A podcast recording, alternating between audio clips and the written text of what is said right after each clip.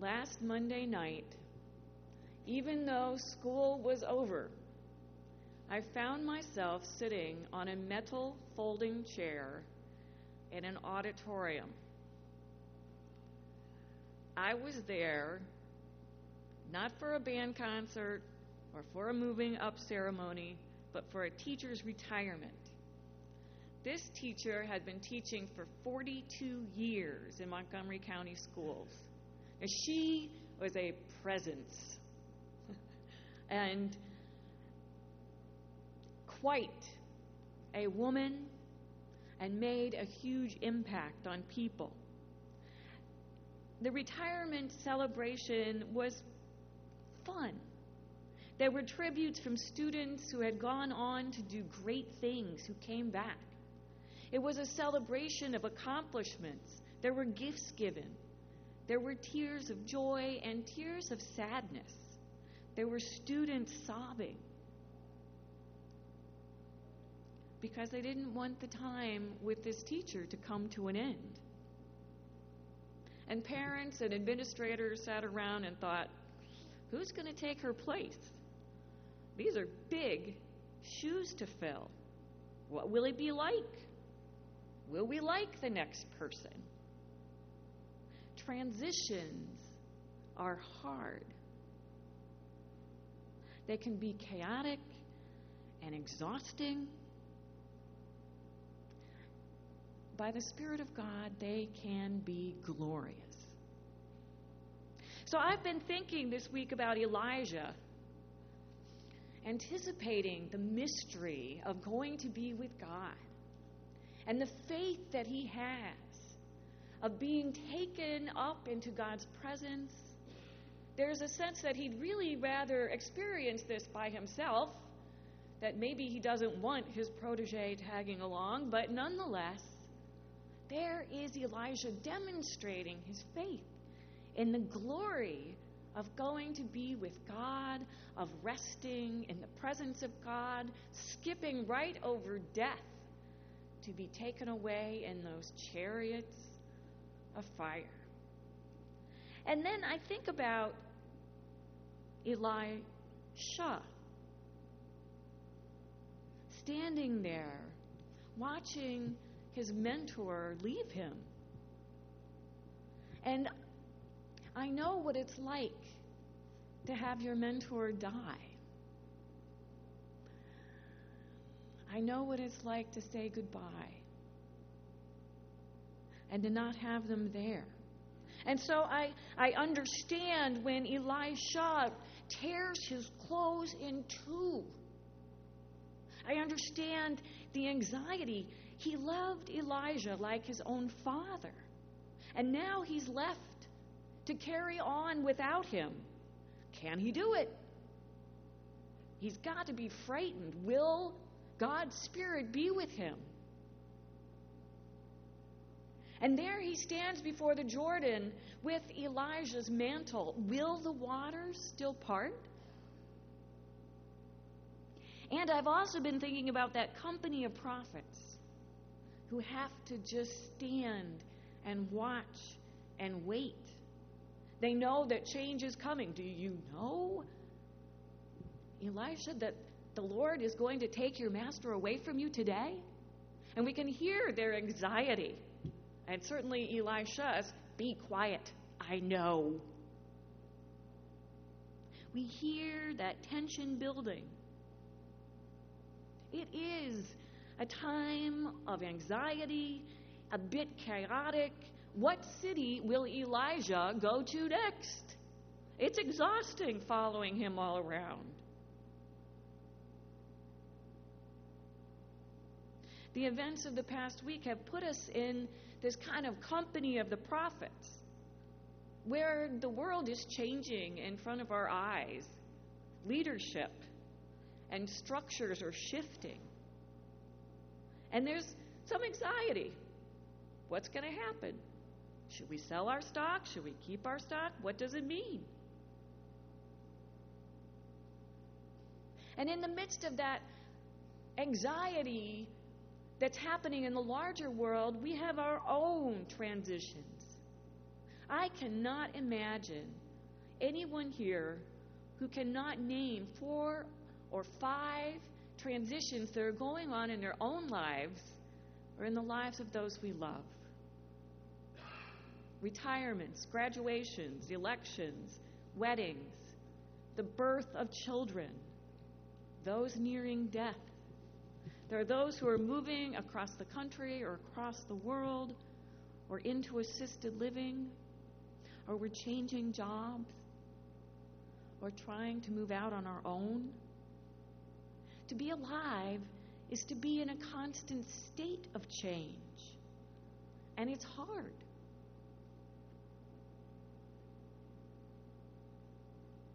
To be a Christian is being called by God to not just be one to whom change happens, but to be one whom God uses to make change happen. To be a Christian is to know that God is with us in these times of transition to give us vision and hope and strength. For we have the world as it is, but we also know the world that God intends. We have the already of Christ's presence, but the not yet of the fulfillment of the kingdom of God. And so we live in this time of tension, this time where we are working and waiting for the glory of a just and peaceful world filled with love to become our reality. And God has called all of us to live into the world that God intends, where the hungry eat and the poor are cared for, and those who have been excluded are welcomed. The change that God calls for is more than transition. It is more than moving from one place to another. It is transformation. Transformation has another sense about it. Transformation is hopeful and beautiful. It can also be frightening and exhausting, but it calls us to something more, something different from what was, to something filled with hope and courage, with vision and possibility. By the Spirit of God, Israel gets a new prophetic leader, one who has glimpsed the presence of God in the whirlwind, in the chariots and God's own horses of fire. God gives that vision to Elisha. Elisha has that power a vision and he picks up the mantle of leadership. He stands before the Jordan and he asks God, Are you with me? And just like Elijah and Moses, stretches out the mantle over the waters, and the waters part from one side and to the other, and a new day of prophetic leadership begins. And with confidence in God's Spirit, Elisha's first act is to transform a community's well water.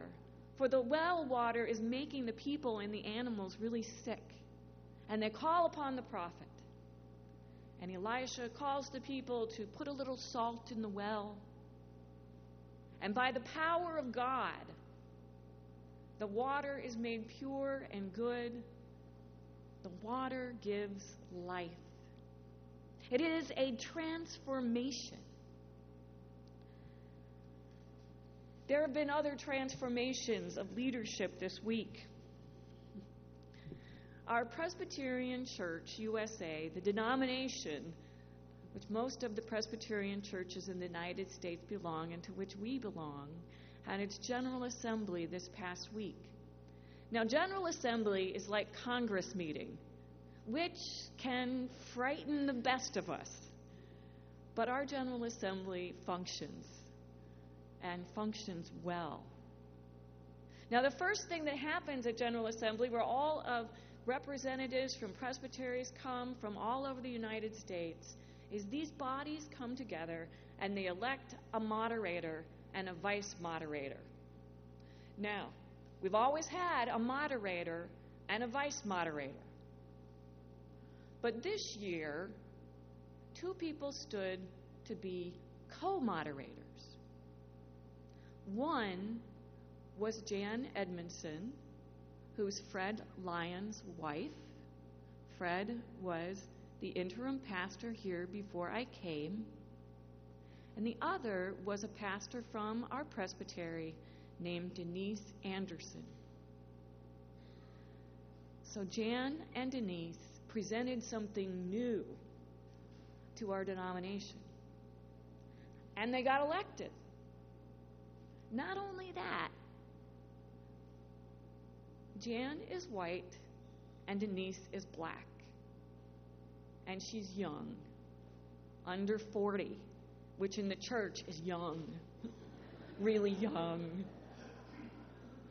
And so here we have a transformation at the very top of leadership of that General Assembly, putting forward a new face on our denomination.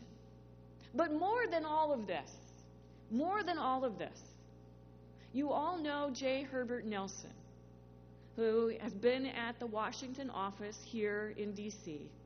J. Herbert, that African American man who can preach like an African American pastor and get us all going for justice.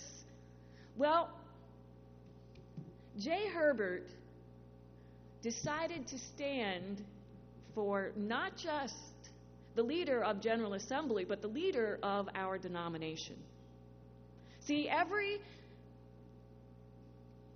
not every year, but every time there's a change in leadership, we elect a stated clerk for the whole denomination. And this is the highest ecclesiastical office that we have.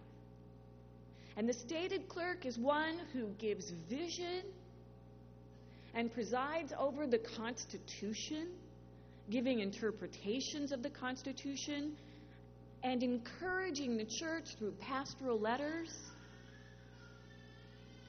The former stated clerk, Grady Parsons, had been in that office for eight years, and he was retiring. And so J. Herbert stood as the first African American man at 57, which in my book is still pretty young for the church. J. Herbert won overwhelmingly that election. And I have been so inspired by J. Herbert's words and Jan Edmiston's words. J. Herbert says, Our denomination is not dying. Even as we see numbers shrink, our denomination is not dying, but reforming. God is doing something new. God is bringing about a transformation, and only through the eyes of faith can we see beyond death. The face of the Presbyterian Church after this week is younger and more diverse and more female. It's different. Things are changing. It is a time of great possibility, a time of creativity. To see the vision. What has gone up in the whirlwind? And the strength that has been left to us by the generations past. That wonderful Presbyterian tradition of seeking God's discernment together by the power of the Holy Spirit. Presbyterians are fabulous at disagreeing. and staying together. Presbyterians are fabulous at struggling profoundly together to know God's will. We have an incredible legacy that God is making new. Our leaders have picked up the prophetic mantle. They have parted the waters with their vision and their hope and their faith. To quote Jan Edmiston, God works best in transition and chaos and anxiety. It is times like these that the Spirit shows us what God can do, which we cannot do. Our God is not only a God of transition, but a God of transformation. The Spirit is showing us what God can do, which we ourselves cannot do.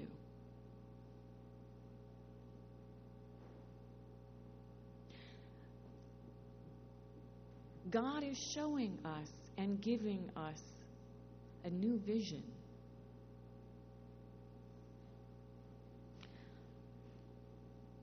Of a new church and a new world that can be more just and leadership can be more diverse and we can be witnesses of transformation.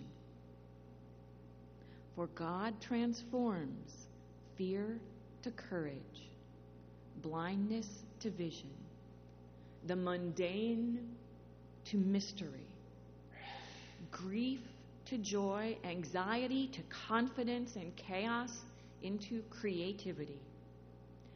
God can part the waters so that they rise to one side and then to the other.